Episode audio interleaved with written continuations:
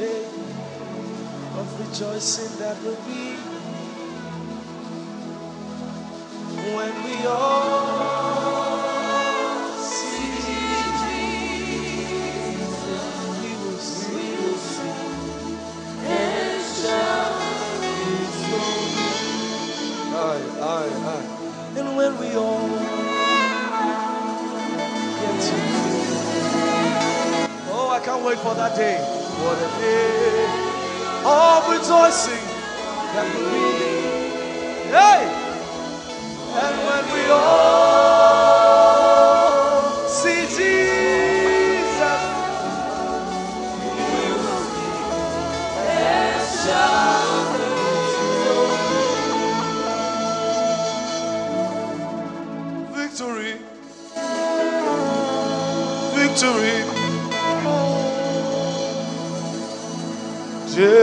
rejoicing that will be. And when we all, oh, Jesus.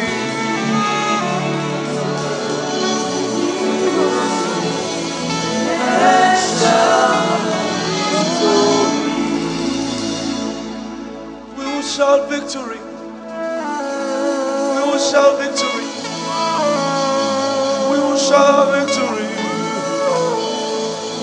Shout victory. When we all, when we all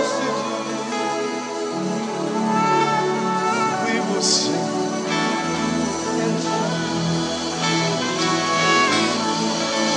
Sit down for a moment.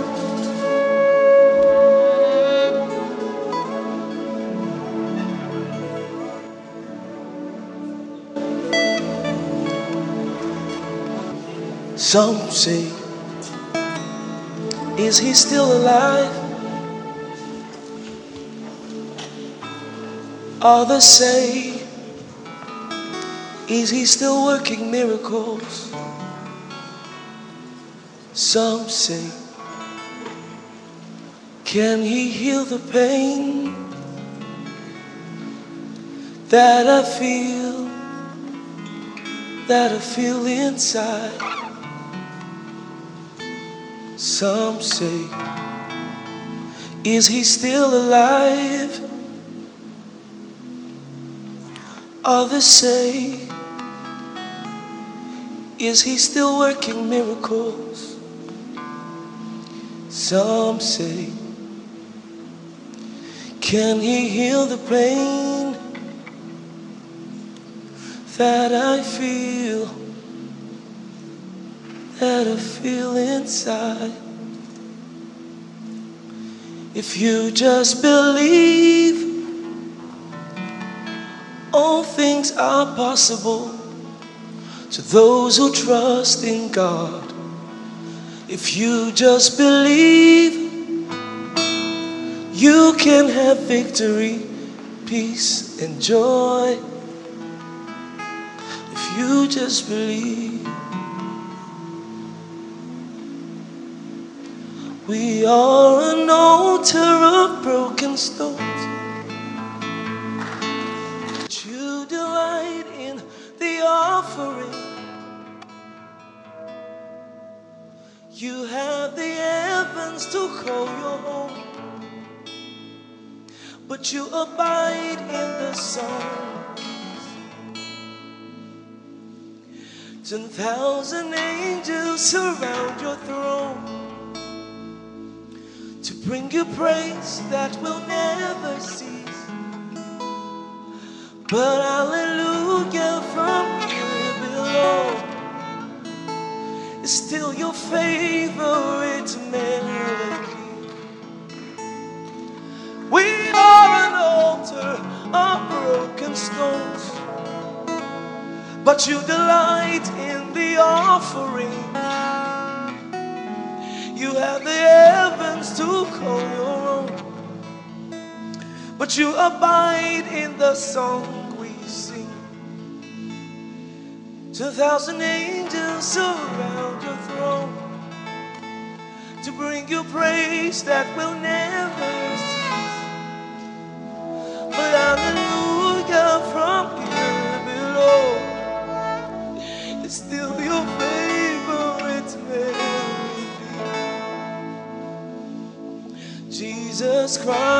our King and throne.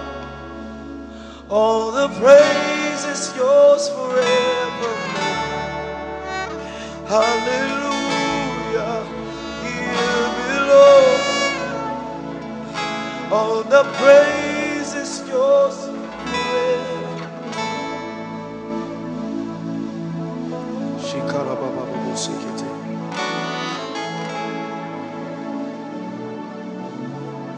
You know,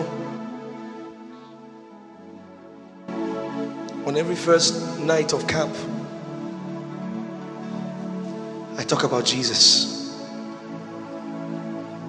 Because this gathering here is useless without Jesus. Maybe you are here because you heard many young people are going somewhere. Camp. Probably I've heard stories about camp. You've heard testimonies from camp. But this is what I do every first night of camp. We talk about Jesus. He is the glory that excelleth. Second Corinthians chapter 3. I'll start from verse 9. Maybe we start from 8. Let's start from 7. You know me and climbing up. Ha. Let's start from 7. Okay, I think this is a good place to start. He said, But if the ministration of death, what is he calling the ministration of death? The ministration of death he's talking about here was when Moses went to receive the Ten Commandments. He called it the ministration of death. He said, But if the ministration of death, written and engraven in stones, was glorious, because you see, when Moses came back from that ministration of death, Paul is calling it a ministration of death. Why? Because when the law came, like he said in the book of Romans chapter 7, he said, When the law came, sin revived and I died. Because without the law, there was no knowledge of sin. So if God did not tell them, Thou shalt not, they didn't know that there was something. So when the law came, sin revived and I died. So he called it the ministration of death. There was a ministration of death. While God was talking to Moses, that, that, that law that he received was not life, it was the ministration of death. Why? Because when it came to the people, when the people violated the law, they died.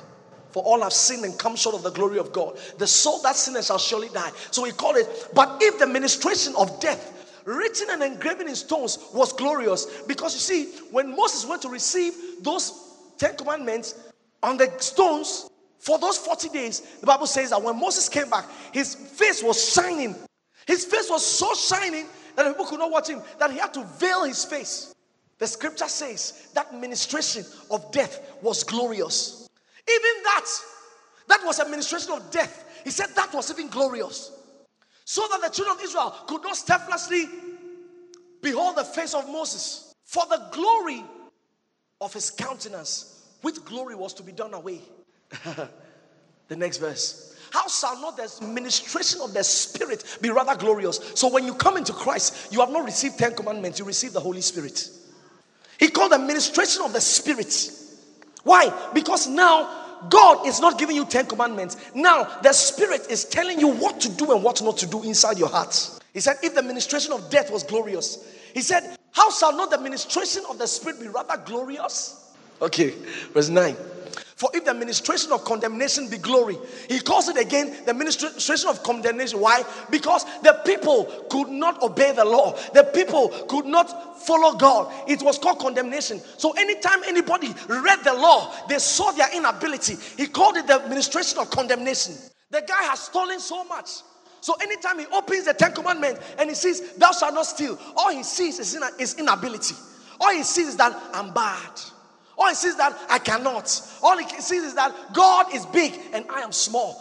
All he sees that God is worthy and I am not. That's all he sees. That's why I tell you, I said it is inconsistent for a Christian to talk like that because that was in the Old Testament. In the Old Covenant, the ministration of condemnation, anytime the man looked into the ministration, anytime he looked into the law, he saw how small he was. He saw how, he saw how un, unworthy he was. He saw how broke he was. He saw how unglorious he was. He saw how broken he was. He saw how addicted he was.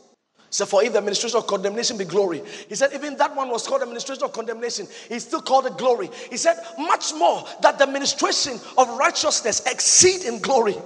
He said, the administration of righteousness. Now, God calls what he has given us in Christ, the ministration of righteousness. That means God ministered righteousness unto us. So now we don't see our inability, we see God's righteousness at work in us. His rightness, his ability to do right his power over sin, his power over addiction, his power over problem, his power, his righteousness. Our ability to discern and to know what God wants and what God does not want. His righteousness. He said there's a ministration of it. So when we got saved, we did not get saved to follow do's and don'ts. We got saved with the power to know what to do and the power to do it. That's why when people come to me that I have Say, I have this thing and it's, it cannot leave. I laugh because it means you've not understood the gospel. The gospel is power over sin. The, the gospel is power over the devil. The gospel is power over the world. Verse 10 For even that which was made glorious had no glory in this respect, by reason of the glory that excelleth. For even that which was made glorious had no glory in this respect. He said, When you compare this new one, to the old one. He said, when you compare it, he said it has no glory at all. It has no glory. He said, in this respect, when you compare this new one, when you compare life in the law and life in Christ, he said, the law has no glory at all. He said, by reason of the glory that excelleth, that exceeds, exceeds, it far exceeds this. Before we start talking about, you know, we start talking about the glory that ex- excelleth in respect to us and what God has called us to do. You need to know about the man, Jesus, the one whose glory excelled. The one who he is the glory that excelleth. Before we start talking about what God will do with us, that is the glory that excelleth. There is a man called Jesus. His glory excelleth. I want to tell you about Jesus. I want to tell you about his glory. About his glory. When a man has not met Jesus, life has not started. Life has not started. Life has not started. When you meet Jesus, you realize that life is not about money. When you meet Jesus, realize that life is not about making a name for yourself. When you meet Jesus, you meet the glory that excelleth. The, the glory that excelleth trying to be famous. The glory that excels trying to be something. The glory that excels trying to be anything. Even at, in, in fact, trying to be a great man of God. If you are trying to be a great man of God, you have not met Jesus. Isaiah 43, verse 19. The glory that excelleth. Let's start from 18. Remember, you know the former things, neither consider the things of old. Verse 19.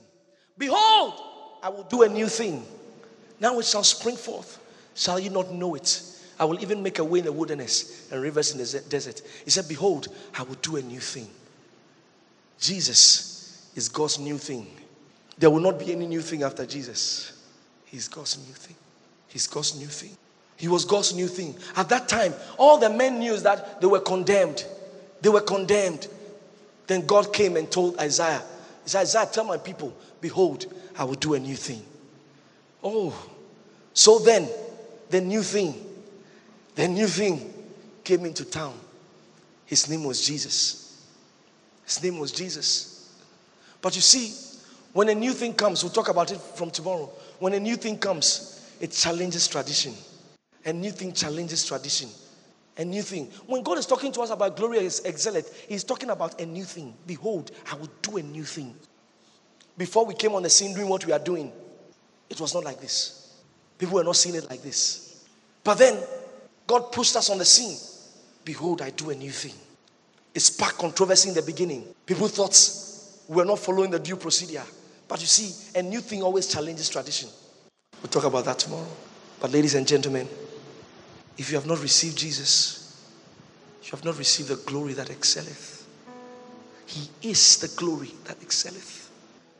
He's even saying that Moses' face signing was like a boy.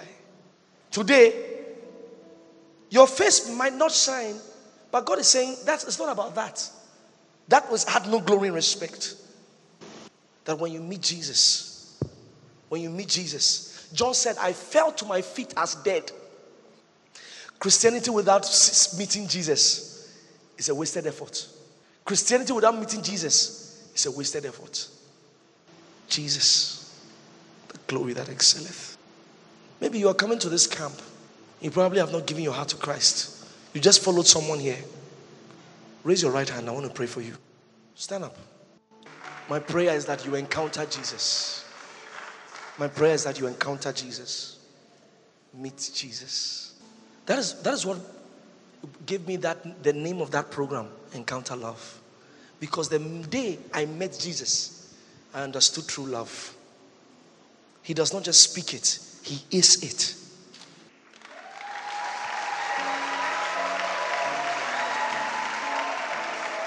Come with me. All my life I've been carried by grace.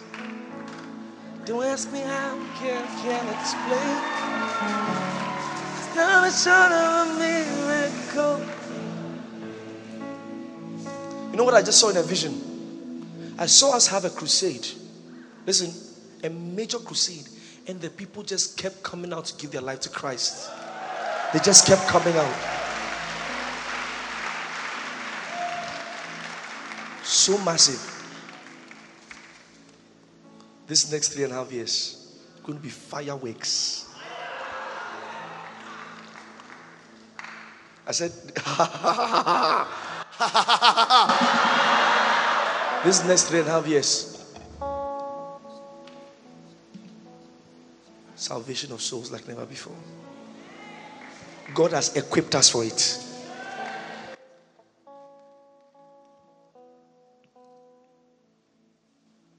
I think it over doesn't add up. I know we come from above. I got miracles miracles, a million little miracles. Miracles and miracles. Count your miracles. One, more. I can't even, I can't even, I can't even count them all. I can't even, I can't even, I can't even count them all. I can't even. I can't even, I can't even count them all. One, two, three, four, I can't even count them all. Are you ready for the next level? I think it over and it doesn't add up. I know it comes from above. I got miracles and miracles,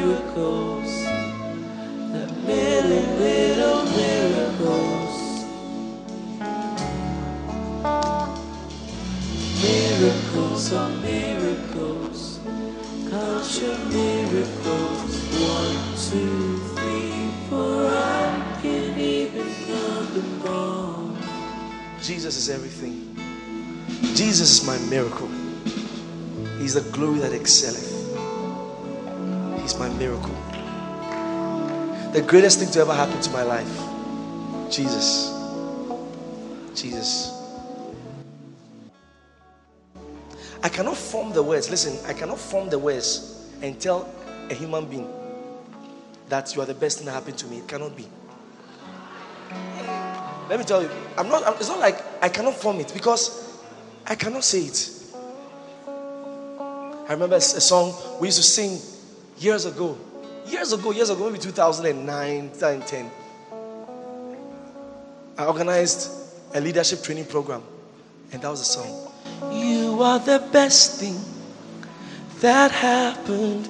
You are the best thing that happened. You are the best thing that happened to me. And you are the best thing that happened. You are the best thing that happened. You are the best thing that happened to me. And you are the best thing.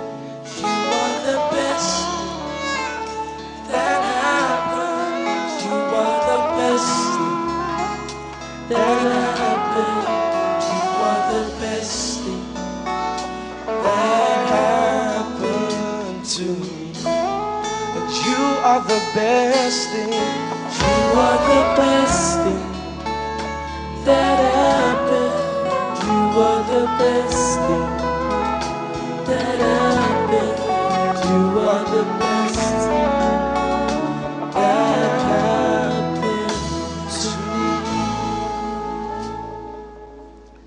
love you, Jesus. I love you, Jesus. I love you, Jesus. And Jesus, this weekend you will hear from us in appreciation, in our worship, in your word. We give all to you. Thank you, Lord.